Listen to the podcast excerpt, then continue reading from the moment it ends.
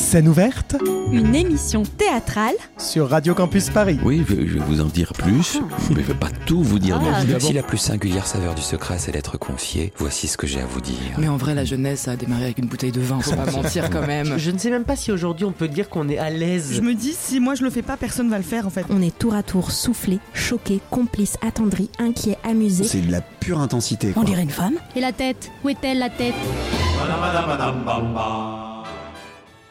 Bonsoir à toutes et à tous et bienvenue si vous nous rejoignez sur Radio Campus Paris pour ce nouvel épisode de Scène ouverte.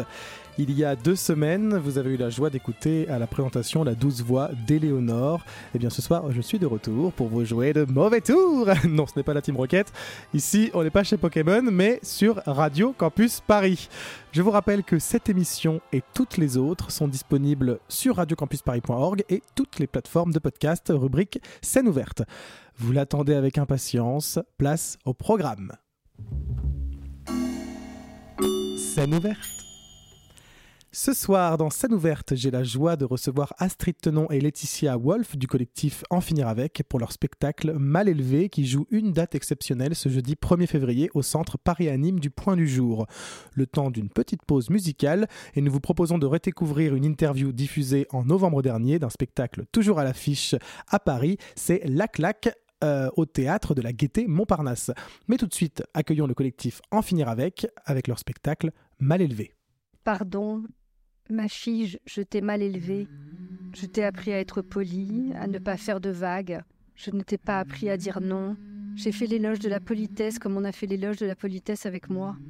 C'est ton pote qui m'a embrassé pendant que je dormais. Ce que tu as vécu, je l'ai vécu.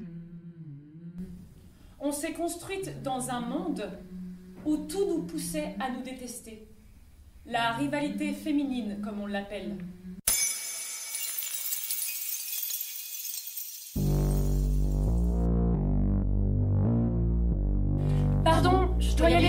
Vraiment désolée. Pardon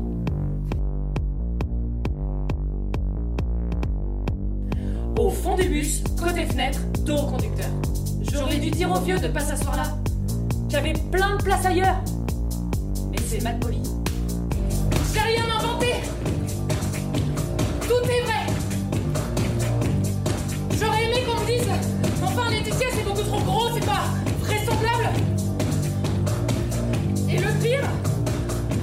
Le pire C'est que je suis pas seule. Ah On dit qu'on y croit, que ça se termine bien, qu'on n'a plus peur de rien, qu'on va y arriver, ensemble, qu'on va se battre, qu'on n'arrêtera jamais, jamais.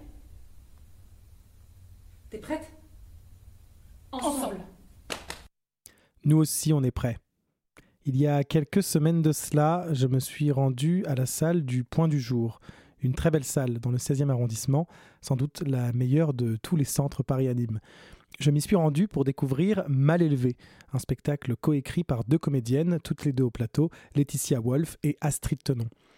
Dès les premières secondes, le ton est donné. Ce spectacle ne passe pas le test de Bechdel. Autrement dit, il n'est pas question de savoir si l'homme ou la femme sont plus ou moins bien représentés dans cette pièce. Le sujet, c'est nous. Uniquement nous. Nous, c'est le public. Et pendant une heure, avec une précision impeccable, elles vont s'intéresser à une question.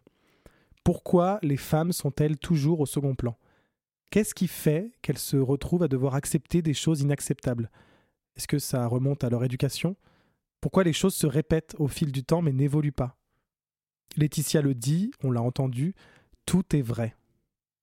Ça fait froid dans le dos après avoir vu le spectacle. J'ai vécu un moment fort, émouvant, écœurant, drôle, empli de complicité, de partage et de sincérité. Et la bonne nouvelle, eh bien, c'est que vous aussi, vous allez pouvoir vivre ce moment ce jeudi 1er février à 20h. Et pour vous donner encore plus envie de les découvrir, eh bien, elles sont là ce soir sur le plateau de scène ouverte. Astrid, Laetitia, bonsoir. Bonsoir. Merci d'avoir accepté mon invitation. Avec grand plaisir. Euh, Mal élevé, euh, c'est un spectacle qui débute sa vie euh, et qui la débute plutôt bien, j'ai l'impression. On a l'impression aussi. Oui. En tout cas, nous, on est très contents que vous ayez donné naissance à ce bébé. Et moi, j'en suis très heureux, vraiment, je vous le dis. On est très fiers, hein, on va pas se mentir. Alors je l'ai dit, euh, on l'a entendu, tout est vrai dans ce spectacle. Il part euh, d'une envie de ta part, Laetitia, Une- un besoin de parler. ouais, de notre part à toutes les deux, c'est né d'échanges euh, constants en fait, parce qu'avec Astrid, on se connaît depuis très longtemps. Et donc, on a décidé de- d'en faire un spectacle parce qu'on s'est rendu compte que ça avait une euh, certaine valeur qui dépassait nos petites anecdotes personnelles. On se rendait compte que en en discutant, euh, on se sentait moins seul. Euh, J'ai pas grand chose d'autre à dire. On a beaucoup discuté. Euh, en fait, à chaque anecdote qu'on se racontait, on se disait Eh, mais moi aussi, j'ai vécu ça. Euh, pas forcément exactement la même chose, mais la même sensation. Cette sensation, en fait, d'avoir été trop poli euh, dans des situations qui ont finalement fini par nous mettre en danger. Et, euh, et en en parlant autour de nous, on s'est rendu compte qu'on n'était pas que toutes les deux, euh, encore une fois, et que, ce- que ces témoignages-là, ces anecdotes-là, étaient bah, presque systémiques dans la vie de toute femme et toute personne sexisée aujourd'hui. Et alors après, comment s'est passée cette création toutes les deux Les étapes? C'est une Euh, écriture euh, au plateau C'est une écriture euh, en amont? En, en mars 2023, on, a commencé euh, à en parler euh, euh, concrètement. On a commencé à écrire. Donc, moi, je n'écris pas. Je chorégraphie, donc je fais le corps en mouvement de la pièce. Je mets en corps ce qu'on n'a pas réussi, ou en tout cas ce qu'on ne veut pas dire, parce que ce n'est pas nécessaire d'avoir de la parole parfois. Le corps parle mieux. Et Laetitia, donc à base d'écriture de plateau, de recherche, etc., on a, a- fait la dramaturgie et a écrit le texte en entier.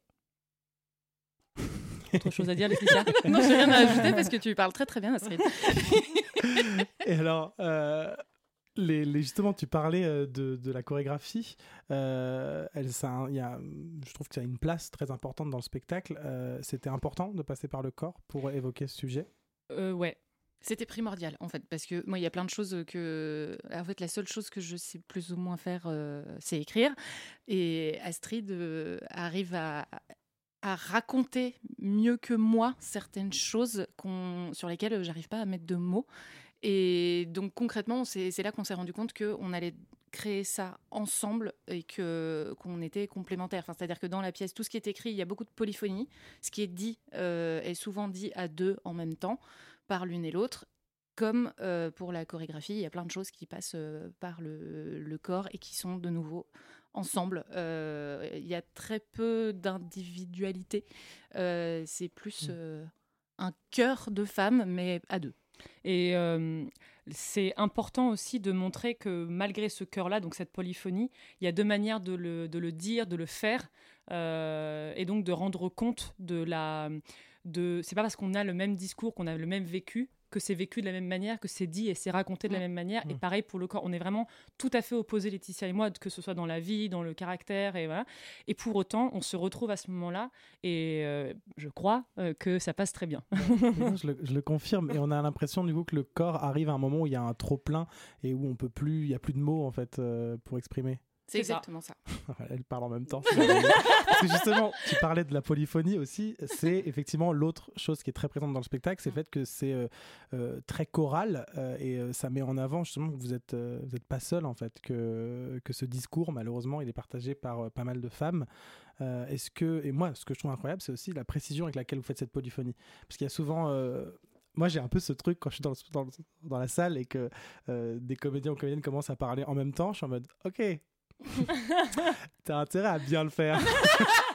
et franchement, et, et là, c'est parfait. C'est-à-dire qu'il n'y a rien qu'à côté. Et en plus, vous êtes dans une sincérité. Parce que aussi, on peut se dire, d'un seul coup, ça va être robotique pour que vous tombiez en même temps. Et en fait, non, vous êtes hyper sincère, hyper dans la respiration. Et c'est en même temps. Et on a l'impression que toutes les deux, vous dites vraiment la chose. Et c'est assez fou. Voilà. Alors, il y a un certain travail de précision dès le Oh départ, Oui. dans le sens où on a traité ça parfois comme des alexandrins, c'est-à-dire Mm. qu'on a dû souligner entre nous sur le même texte euh, quel eux, on allait dire, par exemple, j'avais tendance à dire je ne sais pas et Astrid avait tendance à dire je ne sais pas. Mm. Donc il fallait qu'on soit raccord puisqu'on parle en même temps, qu'il fallait que ça prenne le même rythme et tout ça. Donc ça, on a fait ce travail-là, mais qui a pas été non plus extrêmement long. Tout le reste, c'est de l'écoute et de la respiration. On s'entend, on est, on est seuls sur scène toutes les deux. Euh, on s'entend respirer, on sait à quel moment l'une va ouvrir la bouche et voilà. Ouais, après, je pense qu'il y a aussi le fait qu'on ait travaillé déjà ensemble euh, Mm. sur d'autres pièces, mais euh, mais il y a vraiment une simplicité dans la, dans la complexité euh, de, de la polyphonie. Et je pense que euh, le fait qu'on on ait un lien aussi euh, complémentaire avec Laetitia depuis un certain moment euh, favorise ça. Je suis pas sûre qu'un travail polyphonique avec quelqu'un d'autre serait aussi facile. Mm. Là, en l'occurrence, euh, c'est le cas. Non, moi je suis certaine que je serais incapable de faire ça avec qui que ce soit d'autre. Donc, Ouais, euh, non, on sent qu'il y a une vraie connexion entre vous Ouais, deux ouais, que ce ça. spectacle, il existe aussi parce que vous êtes toutes les deux là. Quoi. Ouais, je pense. Donc si un jour il faut mettre une alternance, c'est quoi Non, la réponse On est dans, le- on est dans, on est dans la mouise. en fait, c'est Non, non, c'est pas possible. je peux pas. Ouais. Euh, en- en- on a du coup parlé du corps tout à l'heure et euh, également, donc il y, a la- il y a la chorégraphie, mais il y a aussi la langue des signes Mm. qui intervient dans le spectacle et qui euh, intervient pour traduire justement un monologue de Laetitia sur le fait que, euh, bah, sur la notion du silence et que tu as dû accepter en fait de, te- de te taire et de ne rien dire. Euh, déjà, très bonne idée.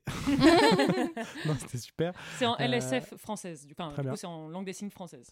Voilà. Donc déjà, comment est arrivée cette idée Est-ce que ça a été une évidence Ok, il paraît que c'est moi qui ai eu l'idée. Euh, alors si, moi, il y a une euh, forme d'évidence dans le sens où moi, je- ce, ce monde du silence, je le connais un Mm. peu euh, de par ma famille où il y a des, de la surdité et des Mm. personnes malentendantes et voilà, j'ai moi-même euh, un handicap euh, auditif. Euh, mais je, je- donc quelque part, ça me paraît logique à un moment de signer les choses, mais je, je, je sais pas. Comment... c'était une volonté, c'est-à-dire que tu- t'étais dit, euh, même en tant que metteuse en scène, sans parler forcément de ce projet, dans mes projets, je voudrais qu'il y ait euh, de la langue des signes à un moment donné. Mais ça, j'en rêve parce que j'aimerais beaucoup, de façon tout à fait perso, j'aimerais bien que ma famille ait accès à ce que Mm. je raconte. En revanche, ma famille est belge et donc ne connaît pas la langue des signes française. Ah, Euh, mais comme on jouait ce spectacle en France, on a demandé à, à une amie euh, comédienne euh, et, et, euh, interprète, Victoria Luyet, euh, de, de former Astrid euh, à la langue des signes française. Parce que moi, à part dire bonjour et merci, je ne sais rien dire d'autre. hein. Ah, moi, je sais dire théâtre aussi. avec- Et moi, je sais faire la, si, je sais faire la chanson de l'escargot, quoi. Ouais, Voilà. ouais, mais c'était c'était assez limité. Donc, tu as appris la langue des signes Oui. pour, euh, pour, enfin, tu as appris cette, Oui, ce monologue. ce monologue-là en langue des signes. Oui, absolument. Et surtout, euh, la langue des signes, euh, elle a besoin d'être visibilisée beaucoup Mm. plus aussi aujourd'hui, surtout au théâtre, parce que c'est pas encore assez euh, accessible aux situations, aux personnes en situation de handicap. Du tout. Euh, et euh, au-delà même de la langue des signes, pour les PMR, pour des choses comme ça, pour les personnes aveugles et tout. Et euh, on, on s'est dit que bah, ça nous paraissait tout à fait logique de parler de cette exclusion euh, des femmes, mais pas que en réalité. hein. on parle de, de sujets, euh, je veux dire, on s'appelle l'une et l'autre, mais on se nomme jamais. Moi, je nomme juste une fois Laetitia, mais moi, on me nomme jamais dans la pièce. Donc, qui veut s'identifier aussi au discours? Et euh, bah, d'englober aussi le handicap qui prend une part importante, parce que Laetitia et moi sommes handicapés, bah, en fait, ça nous paraissait logique, parce que la langue des signes aussi, elle a, elle a cette... cette je saurais sans parler d'une fétichisation, mais il y a une- un côté très joli à, à signer. Euh, et sur la scène, je crois que ça, ça, ça embellit le texte que dit Laetitia, en tout cas. Voilà. Et ça, ça le sert. Et ça le sert complètement, Ouais. tout à fait. Oui, totalement. Et justement, oui, il y a- il y a aussi une. Il y a tout un. Parce qu'on parle. J'ai parlé beaucoup euh, de la femme, on va dire, en, en préambule, mais effectivement, euh, le sujet du handicap est vraiment présent aussi. euh, Il y a même euh, un moment donné, un moment donné à table euh, où justement euh, il y a cette discussion de ah oui, mais en fait, on est toutes les deux en situation de handicap, sauf qu'il y en a un qui est invisible, un qui est, qui est visible. Tout à fait. Euh, C'était du coup important, ça aussi, de.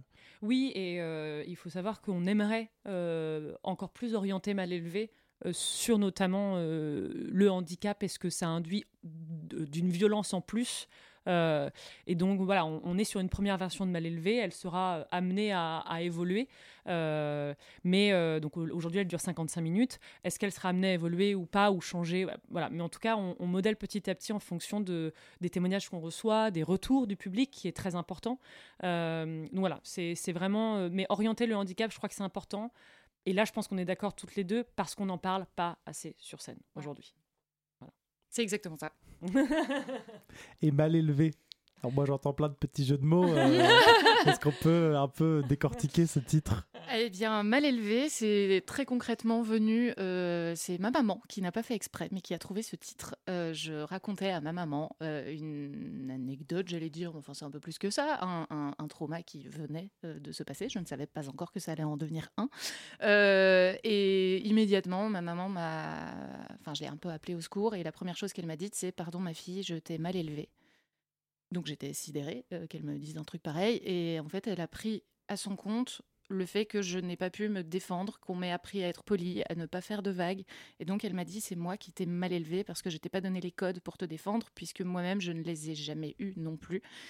Et donc euh, voilà, ma maman euh, a fait exploser mon cerveau en trouvant un titre magnifique à un spectacle sur les dangers de la politesse. Voilà. Alors qu'évidemment, elle y est pour rien, ma petite maman. Ouais, Mal élevé, moi j'entendais même un jeu de mots euh, au début, je pensais avec euh, le, Mal. Le aussi. Enfin, il y, a- il y a- Ouais. il y a plein de couches de lecture euh, possibles. Bah, en plus, tu peux le mettre dans le, dans le- dans le sens inverse aussi. Élevé mal, euh, ça a aussi une autre portée que de dire mal élevé. Mal élevé, on pense souvent, euh, je sais pas moi, à Fifi Brin d'Acier, euh, toutes ces choses-là, à Tom Sawyer, enfin tous, tous ces, ces personnages un peu mal élevés, euh, au malheur de Sophie, enfin voilà. Et euh, élevé mal, c'est ça a une autre portée, ça a une autre signification aussi de la, quand tu l'inverses. Et tout ça, en fait, euh, bah après, c'est aussi au public de se faire son Mm. avis euh, sur ce qu'est mal élevé. Quoi. C'est ça. Et puis, effectivement, si on le lit euh, élevé mal et qu'on l'accorde euh, autrement, il y a aussi ce côté-là euh, où on revient sur le. On n'est plus sur euh, protéger vos filles, maintenant c'est éduquer vos fils. Ouais. Donc, élevez mieux, Voilà. s'il vous plaît. Et euh, est-ce que sur scène, euh, vous vous considérez comme un peu mal élevé? Est-ce que vous, est-ce que vous avez l'impression de, de casser, euh, C'est une vraie de question. casser des codes euh, et d'aller, d'aller au-delà de, de- de là où on élèvera, élèverait les gens Oula, j'arrête ma phrase parce que je, je m'emballe, je m'emballe. Euh, c'est une vraie question. Je suis pas sûre d'avoir la réponse euh, euh, binaire, mais c'est une vraie question parce qu'on se l'est posée. Moi, je me la suis po- beaucoup posée plus que Laetitia sur la manière dont ça allait être accueilli. Et oh, attention, on va pas trop les bousculer. Ce serait bête de de, de pas avoir les subventions. Exactement. En fait, c'est lié à ça.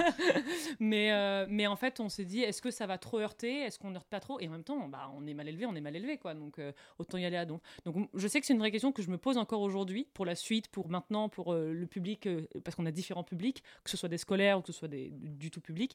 Donc, la question se pose. Je sais pas si. ça Bah, moi, justement, enfin là, je, je, je rebondis plus sur le, Mhm. le- le côté littéral euh, du terme. Euh, je me sens effectivement mal élevée dans le sens où j'ai sur scène, euh, on n'a pas peur et où je m'autorise à dire et à faire des choses comme je ne les ferais pas dans la vie. C'est-à-dire, je me mets dans des états que je ne m'autorise pas à avoir dans la vie. Je m'autorise jamais à hurler, je m'autorise pas à, péter un câble. Voilà, là, on est dans une bulle et donc on. on- Ouais, à ce, Ouais, à niveau-là, je me sens bien à ce niveau-là, Là, je. ouais. ouais, oui. Mais parce que je, c'est, on a cette chance-là, du coup, d'avoir pu créer un endroit où on peut faire ce qu'on veut. Et à partir de là, bah, on est libre d'être les plus mal élevés possibles, les plus impolis, les plus impertinentes. Euh, et après, on voit ce que ça donne. Et il se trouve que quand même, c'est bien reçu. Donc, euh, très bien. On a raison de le faire, en fait. Je crois. Et vous êtes créé justement un espace de labyrinthe pour être euh, mal élevé.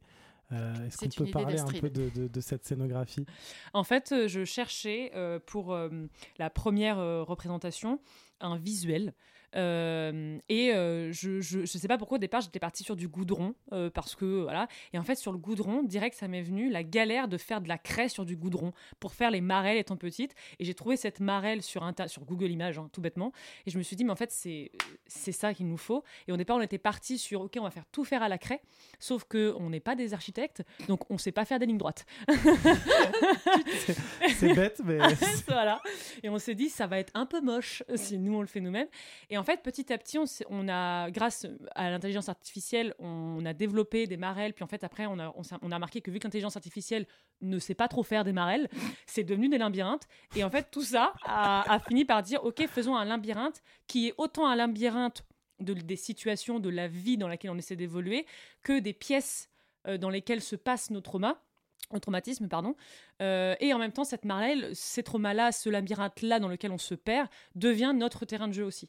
Donc, c'est cette manière-là de se réapproprier euh, euh, des endroits difficiles. C'est venu aussi euh, à un moment dans la réflexion d'Astrid de, de, de, de se dire dans, dans une marelle, il y a ce côté euh, on, on connaît l'endroit, le, le chemin est déjà tracé. Euh, ce qui est réconfortant, il y a quelque chose de chouette là-dedans, on sait combien il y a de cases à peu près. Et là, le fait que nos cases s'éloignent un peu l'une de l'autre et que ça se transforme en, en forme de labyrinthe, ça racontait plus nos vies et la vie de, de toute personne en fait, qu'on on croit que c'est tracé et en fait, euh, il y a encore ça à traverser, il y a encore ça à traverser. Et puis il n'y a pas de ciel hein, dans la vie. Bah, y a pas de si. Si, il y a des épiphanies si tu veux, mais voilà. Mais c'est pour ça que euh, on fait le premier, on, on- on le fait, on le dessine euh, cette première case de Mm. cette marelle là, puisqu'on part, on part de l'enfance et on évolue euh, chronologiquement euh, vers l'âge adulte. Mais on ne dessinera jamais cette fin, puisque je sais pas sûr qu'il y en ait une fin en fait. Non. Voilà. Et ce qui est drôle euh, aussi, enfin drôle, c'est pas du tout drôle, en fait, dire, mais ce qui est intéressant, c'est qu'il y a ce labyrinthe aussi, il y a une notion de, de parcours du combattant aussi, un petit peu, un truc où finalement vous pouvez, enfin comme tu dis, le, le chemin effectivement est pas forcément tout Mm. tracé, mais en plus vous pouvez plus en, vraiment en sortir, quoi. Il y a un truc. euh, Il y a un peu de ça, c'est que parfois ce sont des cases dans lesquelles on est enfermé et parfois les, les lignes blanches, les- les- le, le tracé nous permet de nous échapper d'autres cases. Donc c'est parfois le chemin qu'on doit suivre et parfois ce sont les fameuses, les fameuses lignes sur lesquelles on n'ose pas marcher quand on est enfant, euh, sinon on tombe euh, Dans la lave. dans la lave. Et alors, tu dis que vous n'êtes pas des architectes. Moi, il y a quand même quelque chose qui m'a beaucoup euh, surpris, c'est votre premier cercle que vous faites. Et qui en plus est un sujet. C'est-à-dire que quand on sort du spectacle, j'entends tous les gens dire Mais comment elles ont fait pour faire ce cercle? C'est-à-dire Alors- que, alors, je vous explique un peu la situation juste pour que tout le monde comprenne. Donc, elles sont au sol, accroupies, elles ont une craie dans la main et elles croisent les jambes. Et d'un seul coup, elles se relèvent. Et pendant qu'elles se relèvent, leurs bras tournent et fait un cercle absolument parfait en l'espace, je, je dirais, d'une milliseconde à peu près. Euh, je voudrais une explication. On Alors- est un compas. Je suis un compas, tu es un Alors moi compas. je suis une équerre, il faut savoir. je fais très très bien l'équerre pour faire les petits carrés de gaffeur. voilà. Euh, j'ai appris ça en danse. Ah. Euh, j'ai fait beaucoup d'années euh, de danse, de claquettes, de danse contemporaine, de danse classique, bref, de moderne jazz. Et à un moment donné, euh, pour savoir correctement faire les cercles au sol, en barre au sol, bah on me disait faut faire ça. Et en fait, j'ai associé le OK, c'est un cercle parfait en danse, donc forcément ce sera un cercle parfait avec la craie. Et c'est une évidence, c'est un cercle parfait Ah oui, vraiment, c'est un cercle parfait. Ah oui, parce que si même moi j'y arrive alors que tu me demandes de faire un cercle là maintenant sur une feuille, j'y arrive pas. euh, Ah non, bravo. hein. Voilà, et ben maintenant vous avez tous le tips. euh, Voilà. que le donc, jour où vous voulez faire un si cercle, jamais déjà vous voulez apprendre à faire un cercle parfait, bah, venez le 1er Venez. février en fait. Déjà, ça serait une. je donne des cours le lundi soir. Bah, du coup, dans le, le jeudi à 20h, euh, au Oui, Paris exactement. Aline du point du jour. 1er février en l'occurrence.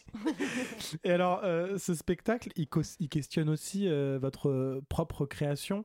Euh, comment euh, aujourd'hui deux femmes peuvent porter leur parole euh, à la scène et se faire entendre, comment les productions peuvent vous suivre, avoir peur? Tu parlais des, des subventions aussi. Hmm. Comment, euh, comment s'assurer qu'une enfin, d'avoir une programmation, euh, se battre pour exister euh, quand on est des, des jeunes artistes. C'était aussi important de- d'aborder toutes ces questions? Ouais, on l'aborde pas mal, notamment dans une scène, parce que j'ai encore l'impression, et tu suivras ensuite Laetitia, que c'est très tabou encore aujourd'hui dans le métier de comédien-comédienne euh, de parler de tout ça. Euh, Est-ce que c'est parce que le rapport à l'argent dans l'art est très compliqué Je ne sais pas. Mais euh, j'avais l'impression que bah, il a fallu que j'aille à la fac pour comprendre ce que c'était. On m'expliquait pas. Puis personne, personne n'avait l'air de tout à fait comprendre ce que c'était. Et en même temps, je voyais beaucoup de mecs autour de moi qui réussissaient, qui avaient une boîte de. Et en fait, je me suis dit, et je voyais beaucoup de meufs faire du jeune public et galérer. etc. Et en fait, bah, c'est venu. Euh, c'est limpide parce qu'on est confronté à ça tous les jours, puisqu'on essaie de vendre nos pièces, et voilà, et notamment mal élevé aujourd'hui, et, et on s'y confronte beaucoup. Et, euh, et, et je crois que c'était important de le mettre sur scène pour que le public, autant concerné de théâtreux et théâtreuses, que le public qui n'y connaît rien, euh, comprenne comment ça fonctionne. En tout cas, un tout petit peu, hein, on parle très vite fait. Oui, comprennent un tout petit peu de- les rouages de tout ça, quoi. Oui, et puis là en plus on a cette chance-là d'être vraiment dans un endroit qui nous a accompagnés, qui nous accompagne encore d'ailleurs. Enfin, c'est royal, le, centre Paris Anime euh, du point du jour. C'est un endroit où vraiment on est, euh, on est chouchouté. Et, et ça fait du bien parce que c'est la première fois qu'on se retrouve aussi, euh, aussi accompagné, aussi euh, en confiance, euh, autant ouais, soutenu. Je, je- je- je vais te faire tous les synonymes, tu veux. Je- Ok, on a la liste, c'est parti. non, mais ouais, ouais, c'est assez rare. euh, euh, ça fait plaisir qu'il existe encore des lieux euh, qui accompagnent euh, et qui prennent des risques. Parce que mal élevé, mine de rien, c'est un risque. C'est un risque. Donc, euh, qui prennent ce risque-là, euh, évidemment sur audition, etc., euh, et sur entretien, bah, ça veut dire qu'on est au bon endroit quand même, euh, que cette pièce est encore aujourd'hui nécessaire. En tout cas, c'est ce qu'on nous a dit. Et au centre Paris Anime du Point du Jour, Oui. euh, il y a aussi des, des, des scolaires qui sont organisés. Mhm. Et, euh, et c'est vrai que dans votre spectacle, il y a, on comprend là une notion de transmission quand même, euh, que ce soit avec euh, les adultes ou les enfants. Euh, vous allez avoir des scolaires. Oui. Euh, comment vous les imaginez, ces scolaires?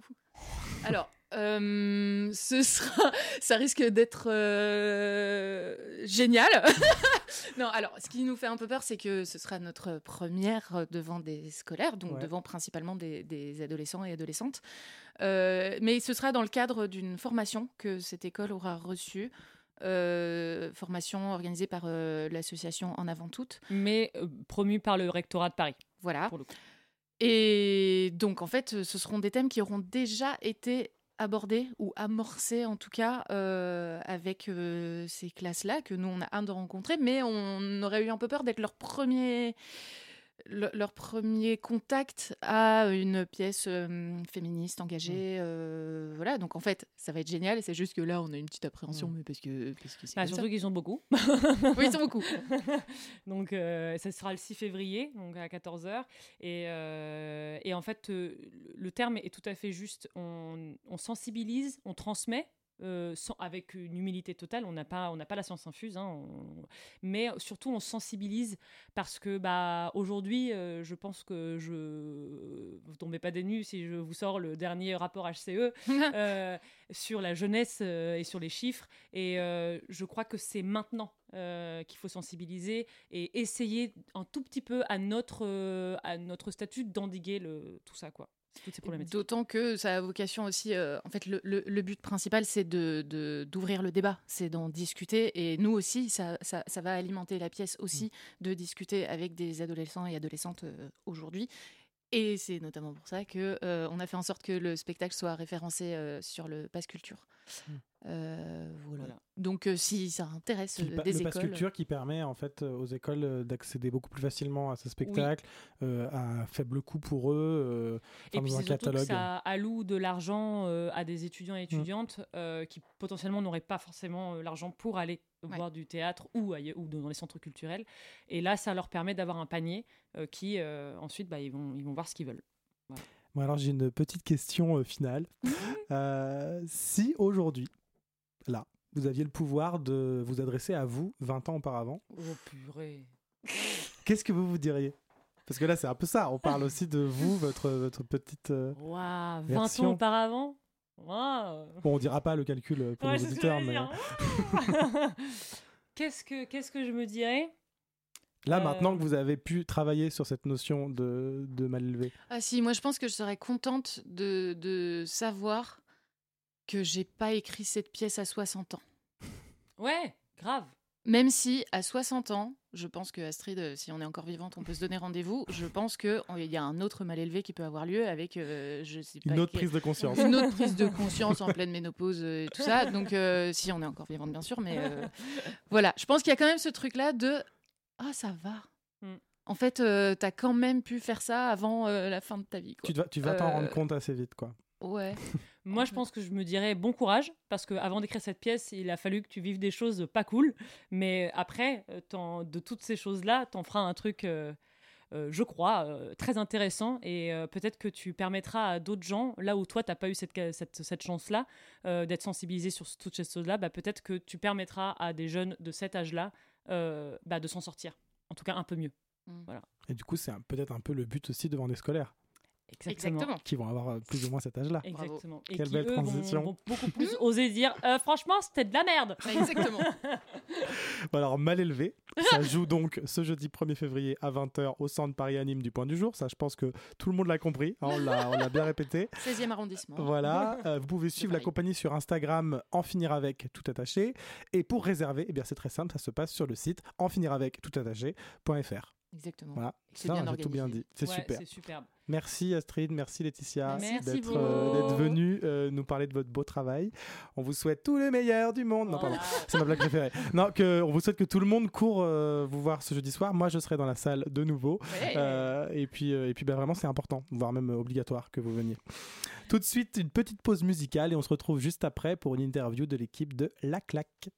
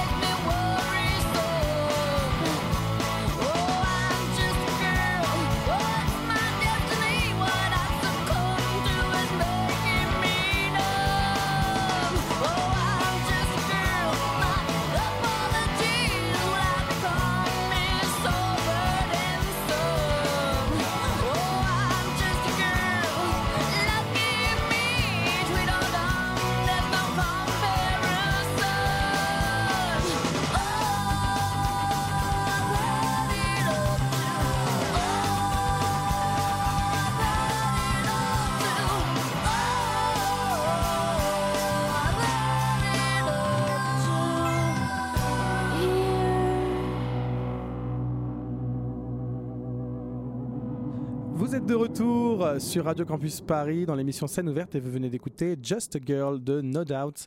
Euh, tout de suite, je laisse la parole à Éléonore. Et oui, direction le théâtre de la Gaîté Montparnasse où j'avais rencontré Alice Noureux, Guillaume Collignon et Fred Radix qui sont à l'affiche du spectacle La Claque. C'est parti. Scène ouverte. Bonsoir Fred Radix, Bonsoir. Alice Noureux Bonsoir. et Guillaume Collignon. Bonsoir. Nous sommes actuellement au théâtre de la Gaîté Montparnasse, quelques heures avant une représentation de La Claque. Qu'est-ce que c'est La Claque? C'est un spectacle que Fred Radix vous avez écrit, mis en scène et dans lequel vous jouez. il fait tout. Il fait tout. Même la musique.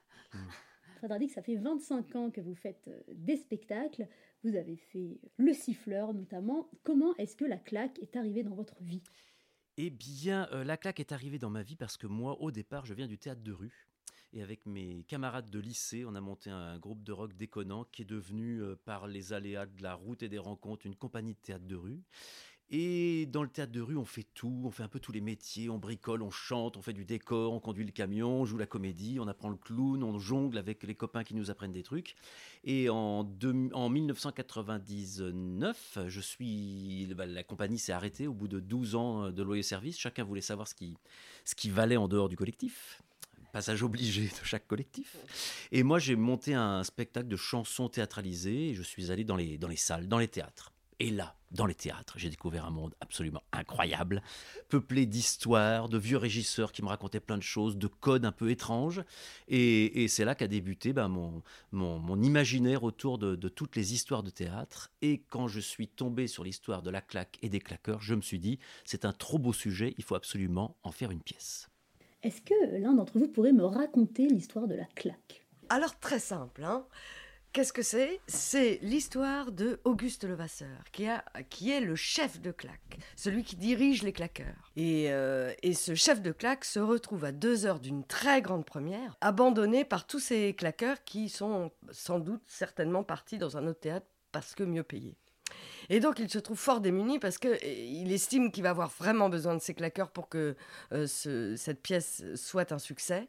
Et il va demander à son régisseur, qui est Guillaume Collignon, d'aller trouver, on ne sait pas trop où, mais de trouver des claqueurs apprentis, en tout cas des claqueurs pour remplacer ses propres claqueurs. Et donc ça commence comme ça. Monsieur Levasseur entre sur scène, il cherche son régisseur et face à lui se trouvent tous ces nouveaux claqueurs qu'il va devoir former. C'est bien résumé, Alice. Bien Ah Ouais, ouais. avec des J'ai eu quelques trous, j'ai Ah eu, j'ai eu des silences. Non, vous avez bien aimé Moi, j'ai hyper envie d'aller voir cette pièce. Ah, bah allez-y, c'est chouette. Eh bien, vous n'êtes pas les seuls, puisque ça fait déjà euh, un an et demi, si je ne m'abuse, que vous jouez le spectacle à la Gaîté Montparnasse et en tournée. Comment est-ce que vous expliquez cet engouement pour la claque? Comment? Bah Parce que j'imagine, j'imagine que ça doit être bien. En tout cas, nous, on s'amuse tellement. Euh, je, pense que c'est le, mot qui, euh, qui se passe euh, dans, dans Paris, dans les provinces. Et, et puis voilà, c'est un, un spectacle comment, où on a un vrai échange avec le spectateur, les spectateurs avec nous. Donc il y, a, y a vraiment comment dire, un, un groupe qui se forme. On, on- fait groupe avec le, avec le spectateur. Donc je pense que ça aussi, ça peut, ça peut tenter pas mal de personnes. hein. Non, non, oui, je sais pas si on peut le préciser. Nous, on a senti vraiment, euh, bon, c'était la, à la sortie du Covid, cette euh, longue sortie du Covid qui, met beaucoup de temps. Enfin, ça y est, on, on y est. En tout cas, en septembre l'année dernière, lorsqu'on a attaqué, on a senti chez les gens, ça y est, c'était fini, c'était réglé. Et du coup, le fait de vivre ensemble, puisque donc, comme Alice l'a raconté, le public a un vrai rôle dans la pièce. Le, le- le fait de pouvoir, dans le noir, participer à une pièce et, selon les soirs, sentir que le, ouais, que le public a de l'importance. Il y avait une sorte de d'enjeu comme ça. Et puis, on sent des, ouais, des, des ambiances euh, selon les soirs. Elles sont d'ailleurs toutes assez euh, sympathiques, mais on sent une ferveur euh, de partager le, le théâtre vivant et le spectacle vivant. Et je pense qu'il y a, il y a aussi un, un air du temps qui fait que le spectacle va bien dans le. Hormis l'excellente écriture, les interprètes magnifiques, les décors incroyables. Non, il y a vraiment un, ouais, dans l'air du temps un moment de vivre ensemble, un moment de spectacle, un moment unique qui, qui fédère vraiment. Et donc, c'est un des éléments principaux du spectacle, le fait qu'il soit interactif. Est-ce que c'est l'histoire qui favorisait ce côté euh, participatif ou est-ce que c'était important pour vous que le spectateur fasse partie du spectacle? Euh, euh, on entend le générique parce qu'on joue, on joue dans, dans, dans 1h45 maintenant, donc les régisseurs sont en train de tout préparer. Non, non, effectivement, moi qui, moi qui viens du théâtre de rue, dans tous mes spectacles, pour le moment, je ne suis jamais arrivé à écrire un spectacle avec un quatrième mur, avec une histoire qui se passe sur scène et aucun lien avec le spectateur.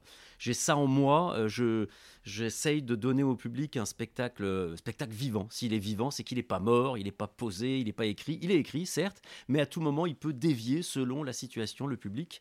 Et donc, moi, je cherche aussi des sujets dans lesquels je peux écrire tout en donnant un rôle au public. Pas forcément un rôle, mais en tout cas une adresse euh, directe. Et puis ce que j'aime bien pour les gens qui nous, nous écouteraient, c'est que euh, la participa- il est interactif, mais la participation n'est pas obligatoire. C'est-à-dire qu'on laisse le public dans le noir, on donne des indications par groupe de public, chacun à son petit moment. Donc les gens peuvent se dire, bon, là c'est à moi, mais après on va me foutre la paix. Et en- ensuite, libre à chacun tout au long de la pièce de participer ou pas. C'est vraiment pas une obligation. Et d'ailleurs, si un jour euh, les gens ne voulaient pas participer, ça ne nous empêcherait pas de faire le spectacle. Euh, on a juste besoin qu'ils applaudissent à des moments en tant que spectateurs, mais si vous ne, ne pas intervenir euh, en plus de leur simple rôle de spectateur, le spectacle pourrait quand même se dérouler. Et moi, je voudrais parler un peu de la dimension musicale qui est quand même très importante dans le spectacle. Est-ce que c'était vraiment euh, très primordial? Et est-ce que finalement c'est une comédie musicale? Par exemple, vous, Alice Noureux, vous jouez de l'accordéon, vous, du, euh, Guillaume Collignon, du, du tuba. En fait, j'ai- l'impression que c'est un des outils pour Fred pour euh, exprimer des choses. Et... Mais j'ai- moi, j'ai du mal à me dire que c'est une comédie musicale, d'abord parce qu'il y a très peu de chorégraphie. et que dans une chorégraphie, et dans une comédie, normalement. Enfin, on fait quand même, on, on se fait On ca- fait des quand même quelques claquages, euh, on se fait des douleurs, parce que. Mais, Mais, c'est euh, peut-être la vieillesse. Ouais, mais de là à dire que c'est une comédie musicale, je je pense, on dirait, je dirais plus du théâtre musical que, que de la comédie musicale. Et puis surtout la sensation que c'est, en fait, c'est un spectacle vivant, comme dit Fred, et, et quelque part, peu importe les outils qu'on a, on a cela, mais ça pourrait être d'autres. Voilà. Euh, je sais pas comment toi tu. Non, non, mais effectivement, je crois que dans le code de la, de- de la comédie musicale, à n'importe quel moment, un personnage a envie de dire quelque chose de particulier ou une émotion, hop, un accord musical et d'un coup, je suis en interview avec Éléonore. et et c'est accepté de tout le monde. Ouais. On sait qu'on va voir une comédie musicale. Moi, pour le moment, j'arrive pas à écrire comme ça, donc il faut que mes personnages, s'ils font de la musique, il faut qu'il y ait un vrai but. Et là, effectivement, nos trois personnages, qui sont Auguste Levasseur, qui normalement est chef de claque dans la salle, son régisseur, qui est normalement en coulisses, et Alice Noureux, qui est la, la petite sœur euh, du, du régisseur, qui joue de l'accordéon, il allait chercher en catastrophe pour remplacer l'orchestre qui n'est pas encore là. Euh, ces trois personnages n'avaient pas du tout prévu d'être sur scène à ce moment-là et de jouer les chansons. Et la magie, enfin la magie, la répétition et l'emballement, et puis un peu la synergie, le, le rendez-vous sur scène qui a lieu fait que bah, ah bah, ça, bah, mon, on mon personnage, voilà, on se met à chanter, puis, mais par contre, on joue les chansons qui sont prévues le soir dans le spectacle. Donc, euh, chaque fois qu'on prend la parole et qu'on chante une chanson, c'est qu'on a une bonne raison de le faire. C'est en ça qu'on est plus dans le théâtre musical que dans la comédie musicale. Et vous avez été nommé sept fois au Trophée de la comédie musicale. C'était donc une- plutôt une surprise ou? Totalement. Ah, totalement. Mais non, mais très accueillant. Voilà. ce qui Très prouve, ce généreux. qui prouve l'ouverture d'esprit euh, de ce jury et en tout cas de, cette, de ces trophées parce que effectivement pour nous on fait pas partie de la comédie musicale et tout de suite ils nous ont intégrés euh, au palmarès et on s'est senti bah, flattés parce qu'on fait partie de la famille de ceux qui mélangent théâtre, musique, chanson et d'ailleurs peu importe la forme et j'ai trouvé ça très, ouais, très agréable.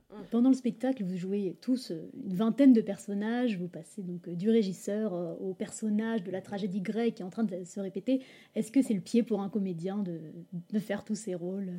Ah bah oui, carrément. Enfin, je crois en tout cas pour moi, le, le pied de, de- mon pied à moi, c'est de, de pouvoir euh, interpréter différents personnages, plus ou moins éloignés de moi. Euh, et là, en l'occurrence, avec, euh, avec mon personnage du Gommier, ce qui est génial, c'est que c'est un régisseur, son métier c'est régisseur, et que d'un coup, il, prend, il prend goût à, jouer la comédie, à jouer des personnages, et, et ça, c'est très très jouissif.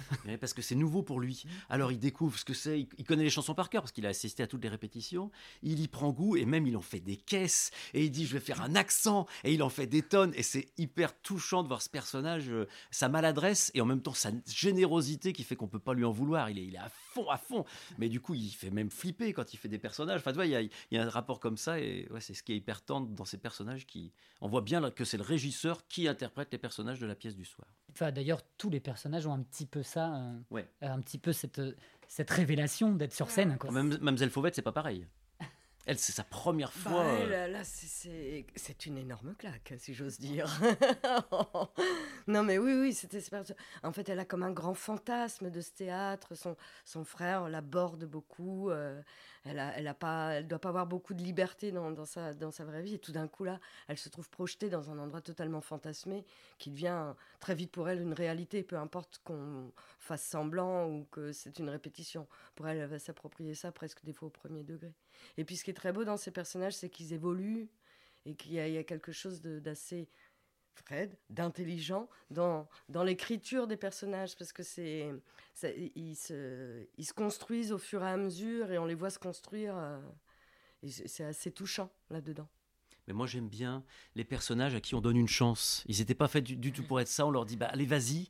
Et on leur donne une chance et ils y vont et ils s'épanouissent. Et je trouve que, moi, c'est ma petite morale. Je me dis, les gens qui sont pas faits pour faire ça dans n'importe quel métier dans la vie, allez, on dit, à un moment, faut les mettre un petit peu en valeur, faut les pousser un petit peu. Et puis, des fois, ils se révèlent. Quoi. Des fois, ça marche pas, mais des fois, ils se révèlent. Et là, c'est ce qui arrive à ces trois personnages. Il y a un moment incroyable qu'ils sont en train de vivre, qu'on ne vit que sur scène. Et donc, le spectacle raconte la répétition générale d'une tragédie grecque qui s'appelle La Grande Odyssée de Balbuzard.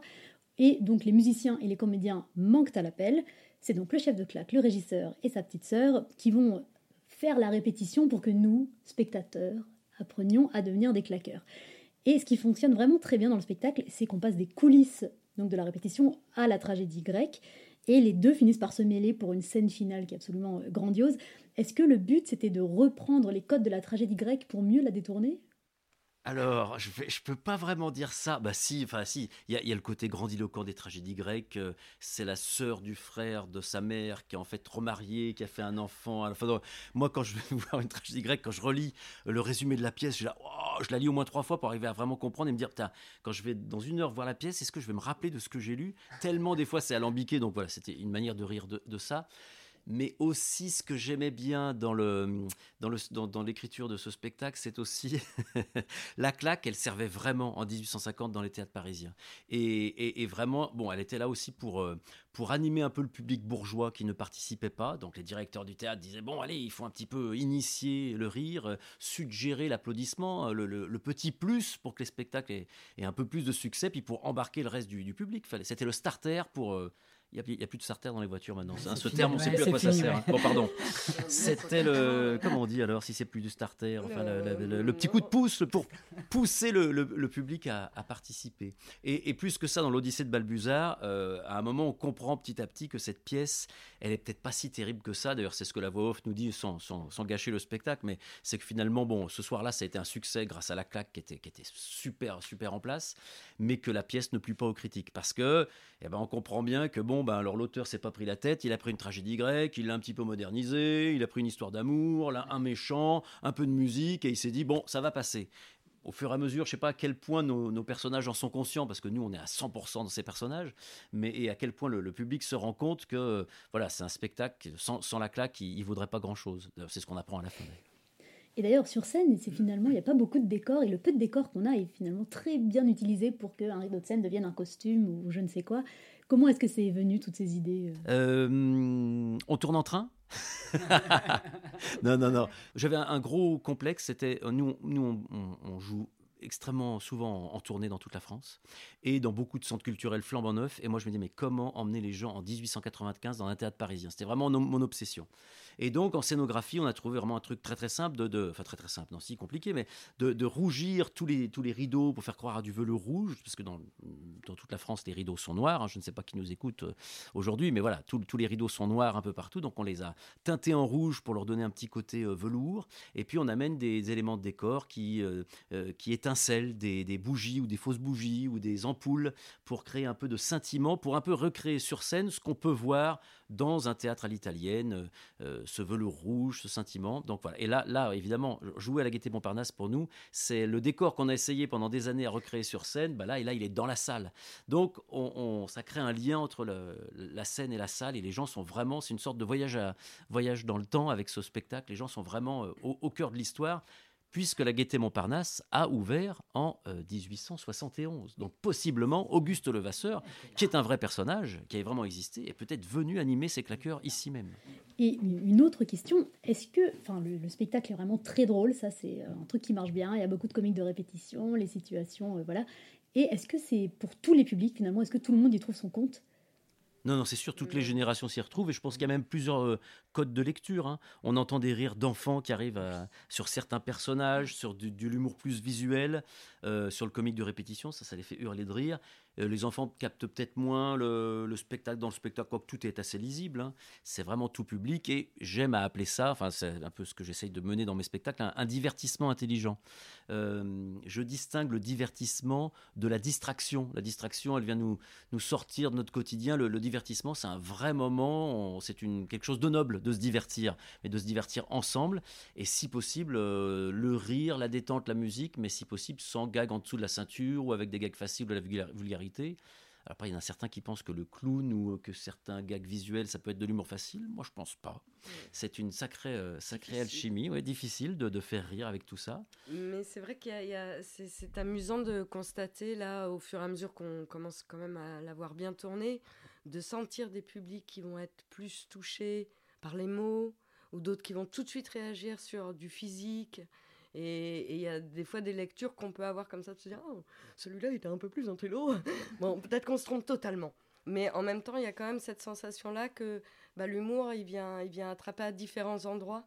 Et c'est ça aussi qui est assez euh, euh, chouette dans ce spectacle-là. quoi. J'ai une requête un tout petit peu spéciale. Est-ce que vous pourriez chanter un petit extrait du spectacle? Vous êtes prêts? Oui, ça y est. Tu as l'air fatigué, usé par l'océan. Ne viendrais-tu reposer ton corps meurtri par le vent? Sauras-tu résister à nos chants envoûtants? Le héros a mérité un sommeil réconfortant.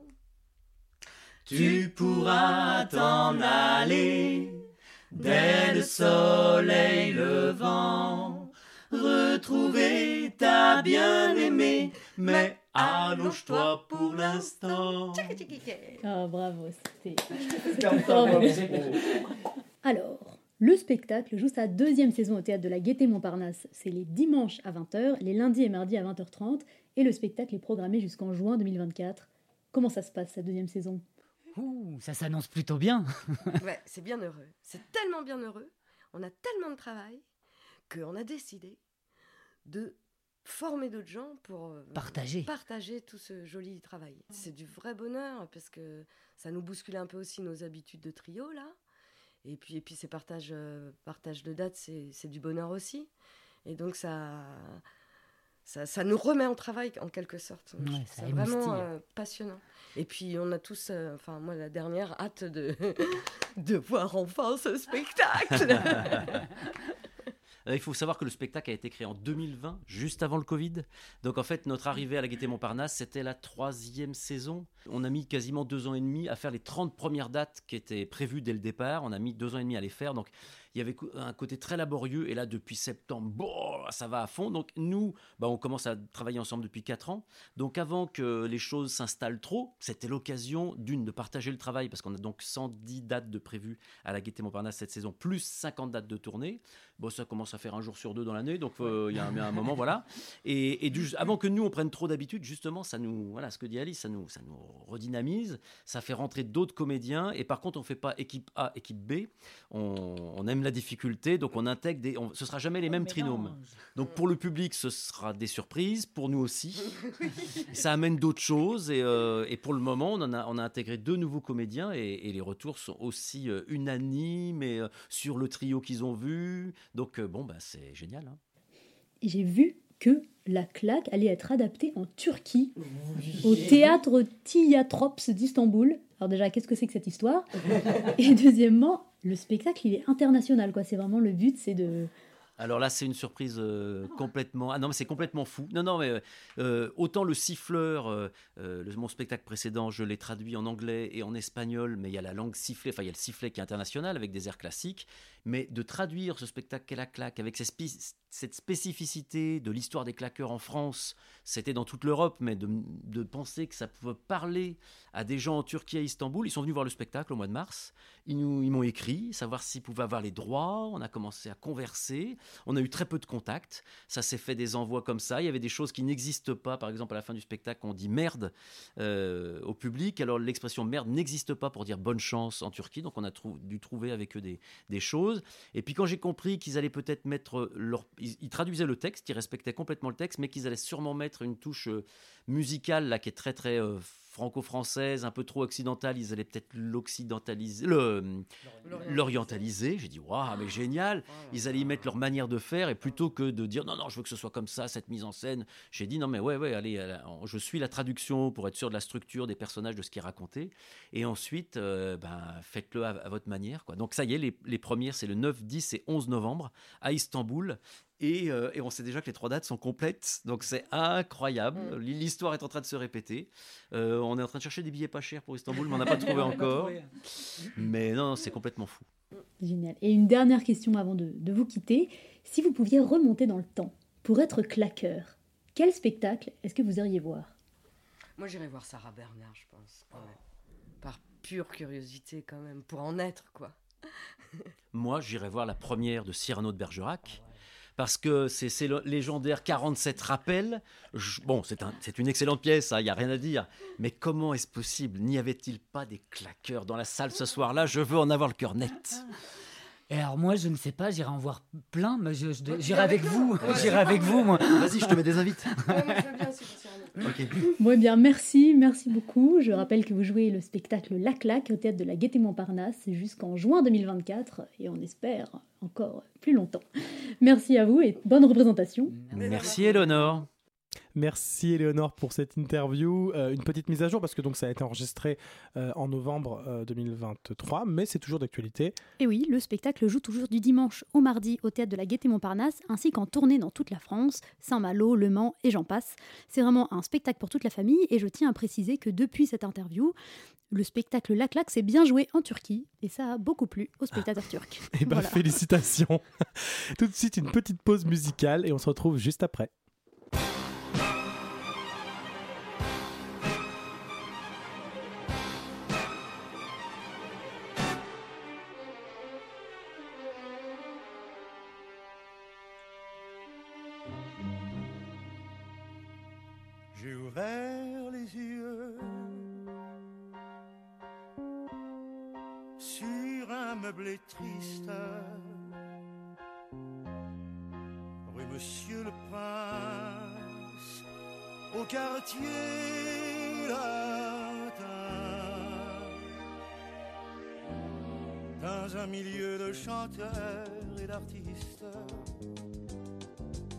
Passé pas de lendemain.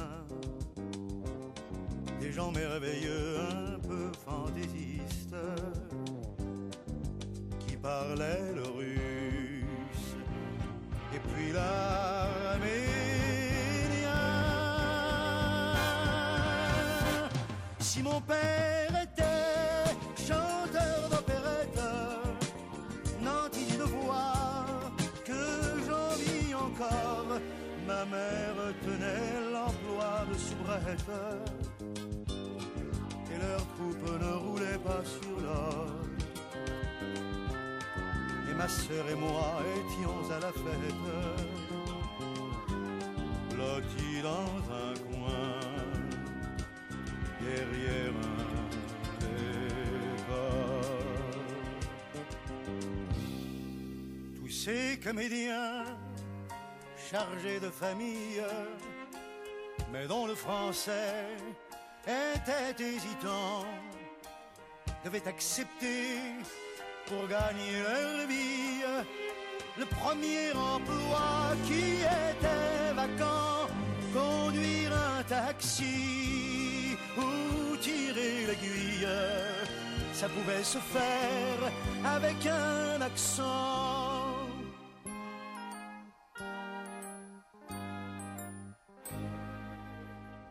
après le travail, les jours de semaine,